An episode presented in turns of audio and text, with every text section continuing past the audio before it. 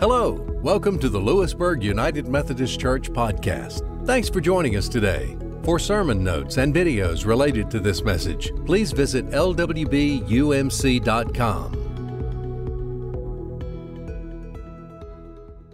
From Matthew 20, verses 1 through 16.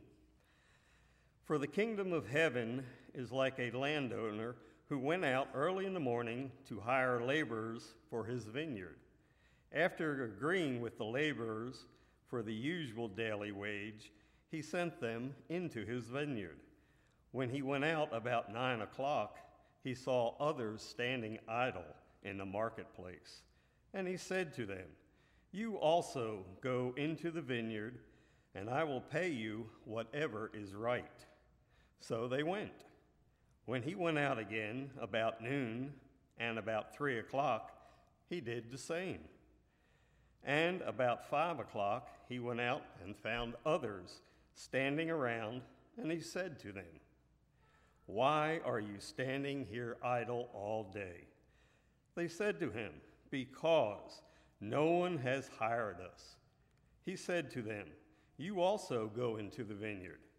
When evening came, the owner of the vineyard said to his manager, Call the laborers and give them their pay beginning with the last and then going to the first.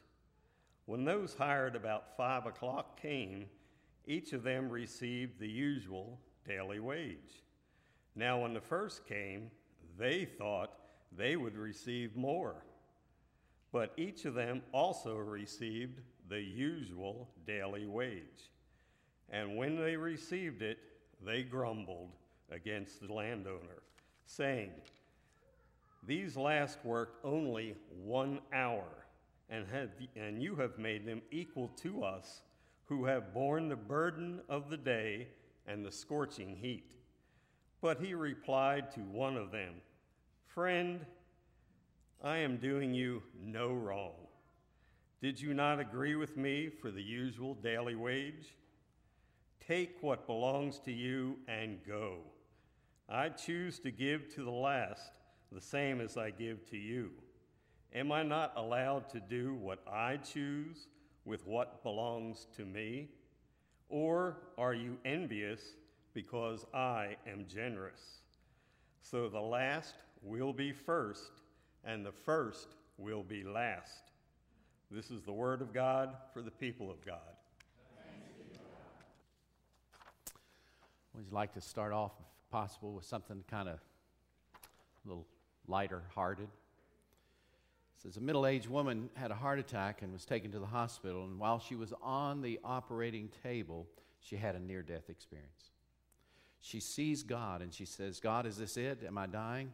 God reassures her that she's not dying, that she's actually going to live 30 more years.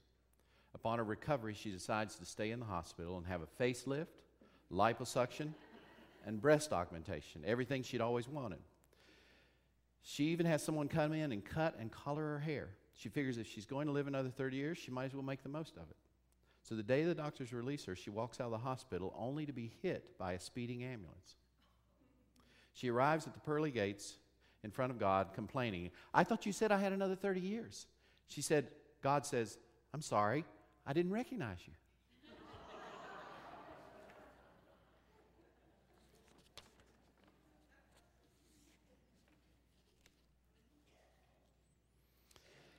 O oh Lord, may the words of my mouth and the meditation of our hearts together in this place be acceptable in your sight, for you are our rock and you are our Redeemer.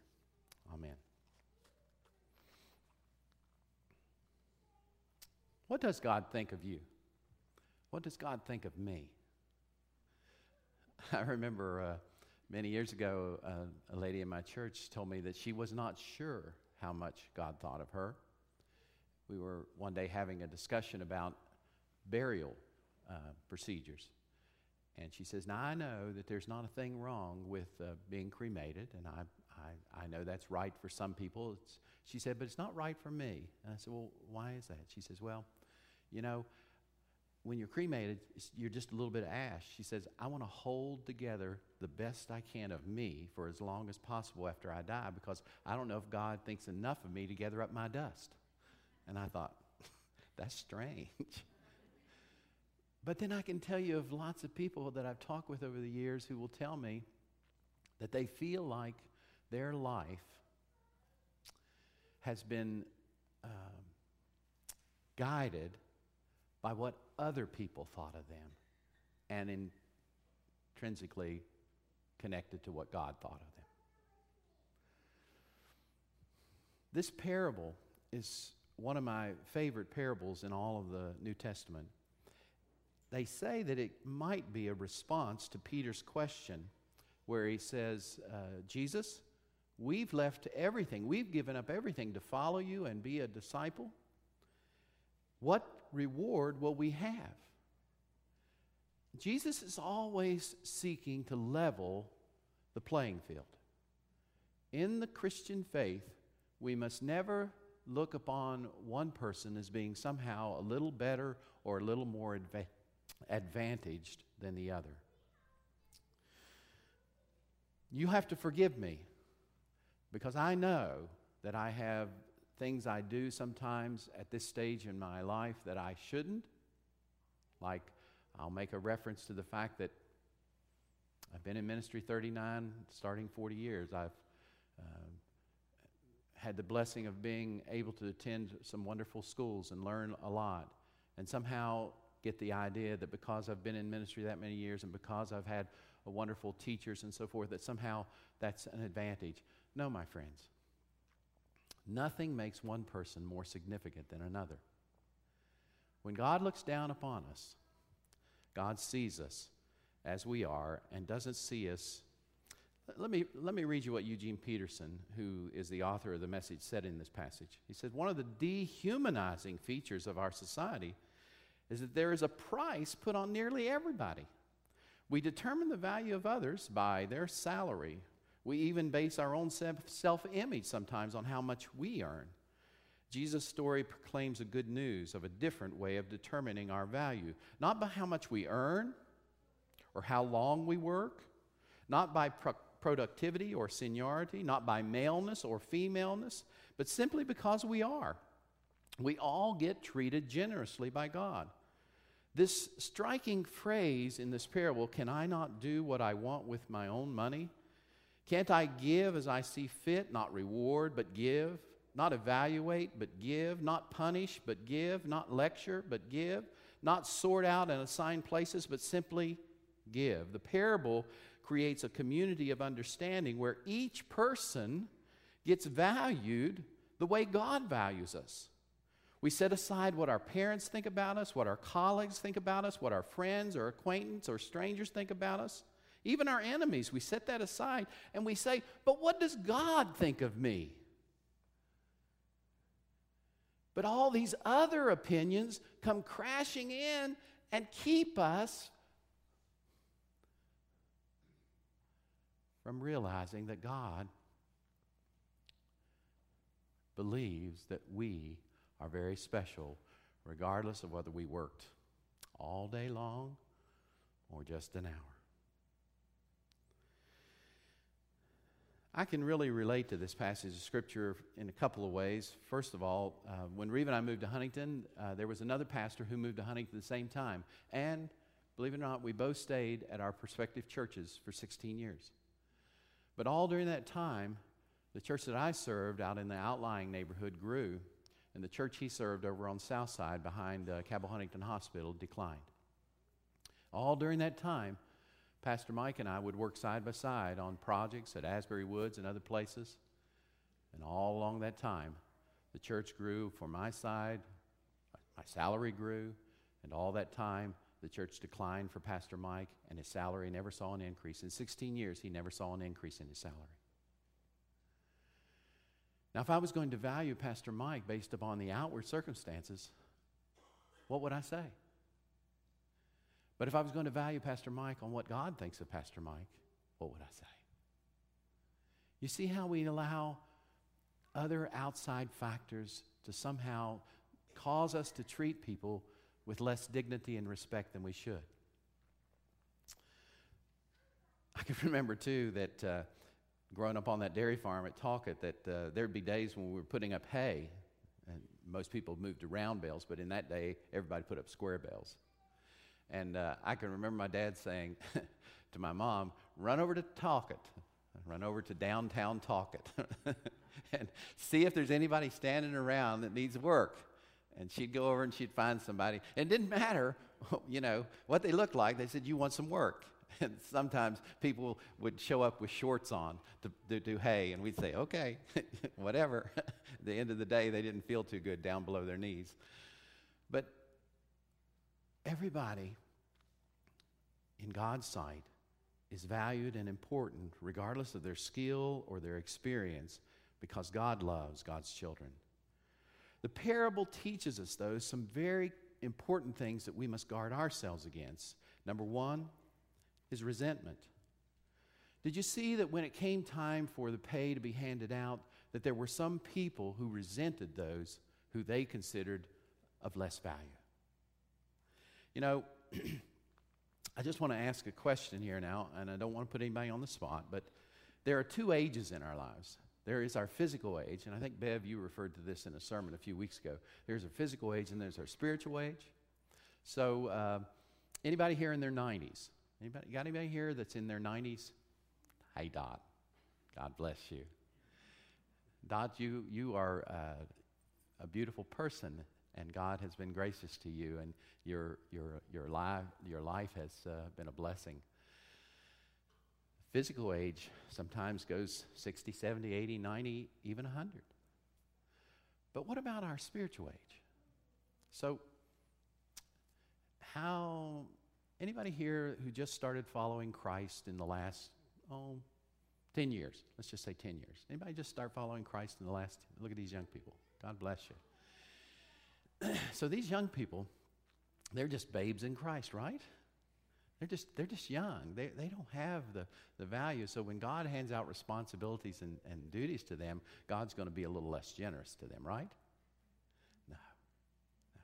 But in the church, we sometimes can be tempted to think that a person who has only been in the church for a short while doesn't have as much right to say what they think. That's a dangerous thing.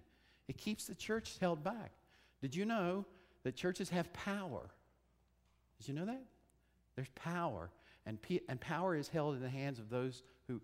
And when Jesus instructed the, uh, in the parable the landowner to hand out the pay, the people who thought they had been there longer said, We got more power. We should get more. We should have more responsibility about what happens and how, how we get treated here at the end. And Jesus said, No, that's not the way the kingdom works. Now, the, the danger of this parable is that people want to take it way too literally and apply it to the business world. This is not a parable intended to be applied to the dis- business world. This is a parable, as parables are supposed to do, to teach us about what God's kingdom really looks like. And in God's kingdom, regardless of how long we've been or how much we've done, and by the way, some parents, they want their children to be that in that group that got hired first. Why do they want that? Well, Every parent would want that for their children. But sometimes, subconsciously, I wonder if parents want that so that when it comes time to talk about their children, they can brag a little bit. Now, if I ask you to hold up your hand, who in here has never bragged about your children? Everybody wants to brag about your children, but be careful. The minute you brag about your children, they're going to disappoint you. They were out there early in the morning, only to discover no, no, they were only there an hour. you see what I'm saying? We've got to learn how to hold this, this in balance. The second thing this parable teaches us is that we must always desire to be productive in life, regardless of where and when we have an opportunity to serve. Do we always stand ready to serve? Are we always wanting to be productive with our life? People sometimes will retire and say, Oh, thank God I'm finished working. I'm not on the clock anymore. I don't have anything I have to do.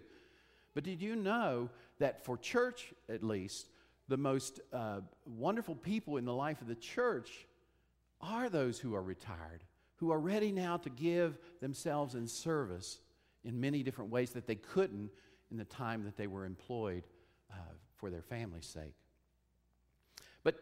Do you have things that you want to do with your life, things you want to be, things you want to, to, to, to do? Not just sit around when you're tired and twiddle your thumbs, because you know what happens, they say, to people who just sit down and do nothing upon retirement. Their life doesn't last much longer. Every human being needs to be engaged. The question in the parable is why did you just sit here all day idle? There's a disappointment in that. Are you productive? Is there something that you're doing, something that you're giving? And thirdly, this parable teaches us probably the more important of all the points is that in the Christian life, we must never, ever be obsessed by the statement, What's in it for me?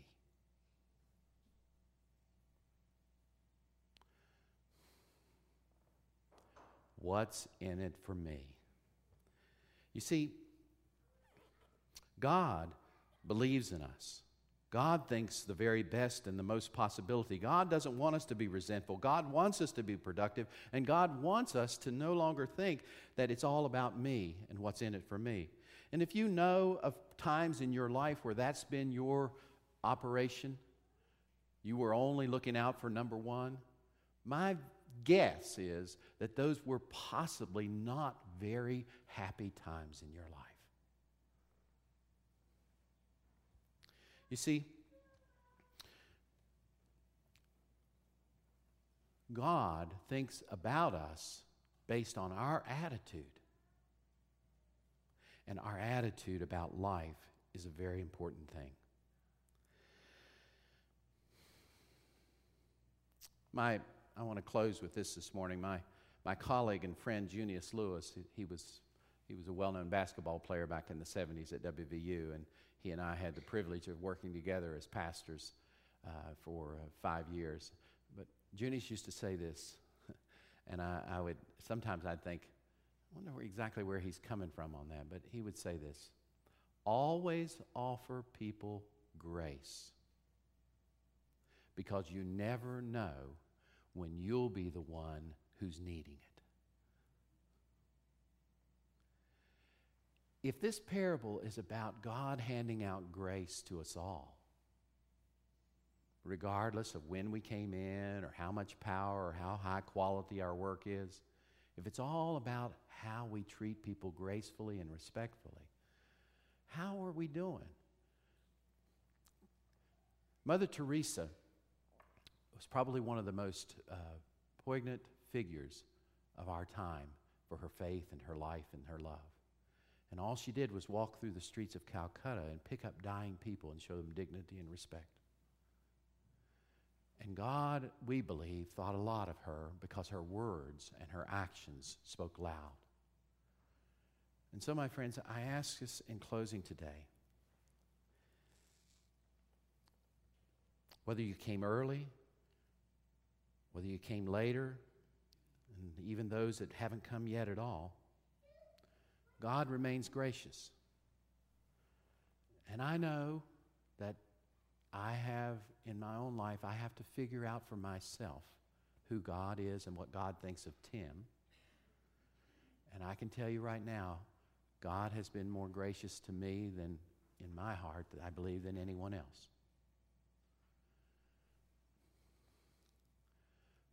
And I have erred.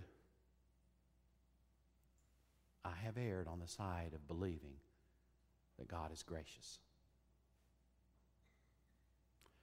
That God will never stop loving that which God has created, and God will never stop seeking to redeem all of us. So, God, if I'm wrong, so be it. I'm sorry.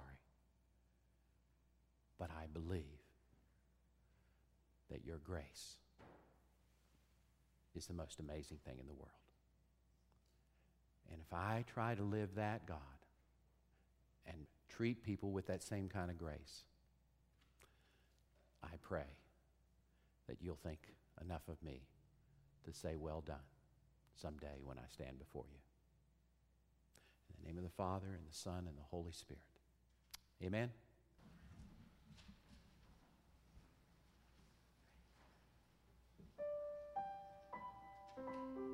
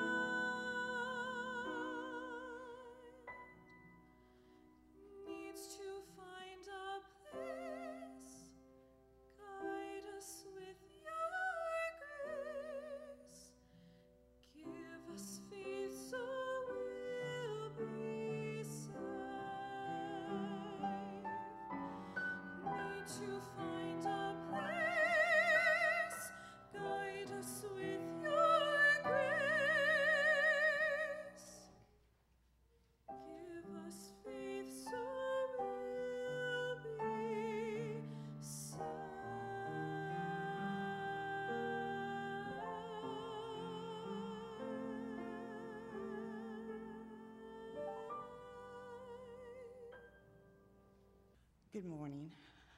This is difficult for me, but I'm going to try to get through it. Um, I was married in 1979, and in 82 we had a child, and um, at that time you didn't know if it was a boy or a girl, and you didn't really know much about how things went except you were pregnant, and everything went well. And when I was overdue two weeks, they decided that they would do an ultrasound, and they put me in the hospital. And as it continued, I had cesarean. And I remember um, in the surgery, the doctor, Fife, saying, "It's a, it's a girl," and then I was out. I woke up in the room and people were talking about Charlottesville and Roanoke and Morgantown, and I thought, something's wrong here.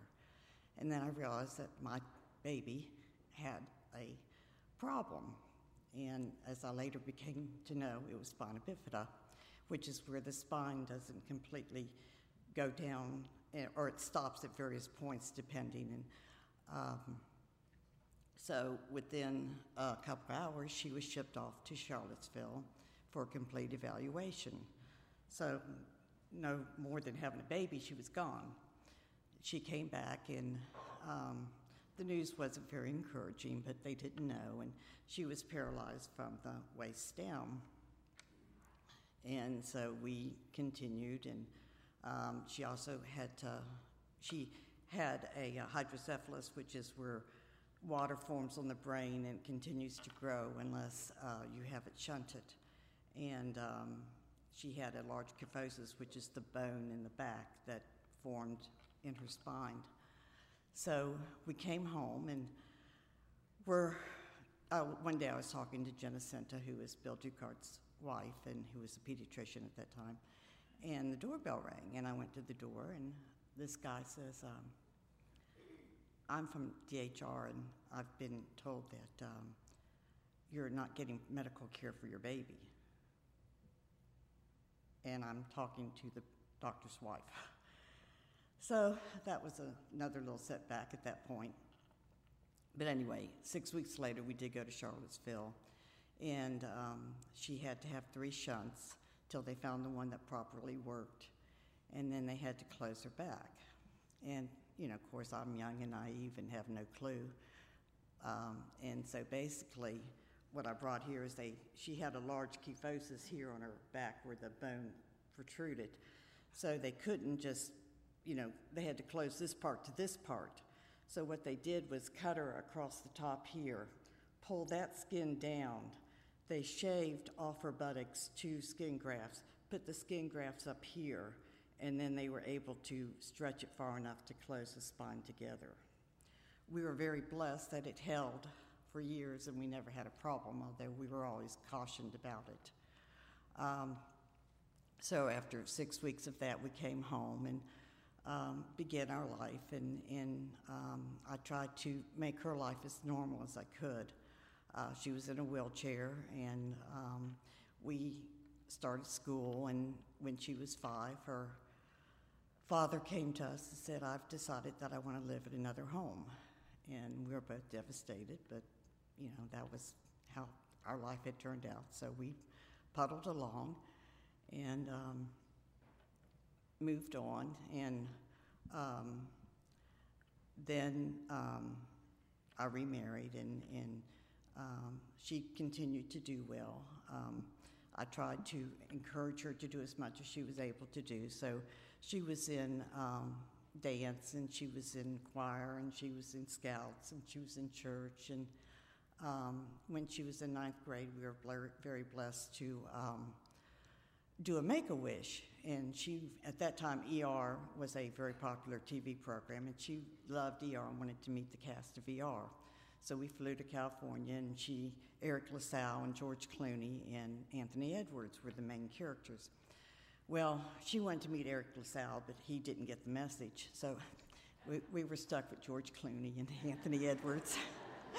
and uh, I, I tell you, George Clooney sat beside her in a wheelchair, and he's flipping wheelies, you know, beside her and going, Well, have y'all gone down to the bay? Well, have y'all gone down here and gone down there? And I'm going, No, but we're available. Uh, he goes, Oh, I think that's my line. And he took off running, and it, it was just very blessing. And then we saw Murphy Brown. We went on that in the uh, set of Drew Carey. So it, it, Make a Wish did a fabulous job. So then we came home, and uh, she had some medical issues along the way. And uh, I know this will make some of you cringe, but she had kidney stones, and some of them grew the size of a quarter. because she couldn't feel them. And until we had outward signs, we didn't know she had them. And um, so we had to go to Charlottesville, and we had several sur- surgeries for those. And my friend Joe came to visit us a couple times there, and, and uh, we moved along. And she graduated high school and then went on to the community college. And she got a degree in forensic science. And um, I know this never crosses your mind, but every time I put her backpack on her book, on her wheelchair, I was always worried that the books would be heavier than her because she weighed 70 pounds and would flip her backwards. Luckily, we got never had that problem, but um, and then um, after she graduated, um, her health started declining, and we had some other various things that you know proceeded. And um, I remember we were in the hospital, and um, Joe had come by that day, and Joe Geiger had come by that day, and uh, they had taken her down for an X-ray and came back and said um, she has a blocked bowel, and apparently that's can be very difficult to um, go on with. And so I just remember praying, you know, God, I, I know you say you don't give me more than I can handle, but I'm pretty much at my limit. And um, then within a couple of hours, I think basically she had a seizure. I had dozed for a few minutes. I think she had a seizure, and when she came, when Dr. Dukart came in, um, she wasn't breathing, and so we had to incubate her, and I was by myself and got through that. And then in the morning, we decided that um, there wasn't any way to continue, and so we did um, terminate it. And um, but I just want to say she lived to be almost 29, and um, there are many angels along the way that helped me Diana and Joe and Alan and Paula and Sissy and Scott, and several of you know Anne McClung. And um, so I was very blessed to be her mother. I had some pictures, but I don't know if they, I guess they didn't get up to Darren. So, oh, there's one of her skiing. And uh, that's when I got married. And then that was just as a young child. And that was her high school picture. So I was very blessed to be her mother, and I'm sorry if I took more than two minutes. Thank you for listening to this teaching from the Lewisburg United Methodist Church. We pray that you are blessed by God's Word. For additional teaching, resources, and podcasts, as well as who we are and our upcoming events, please visit our website, lwbumc.com.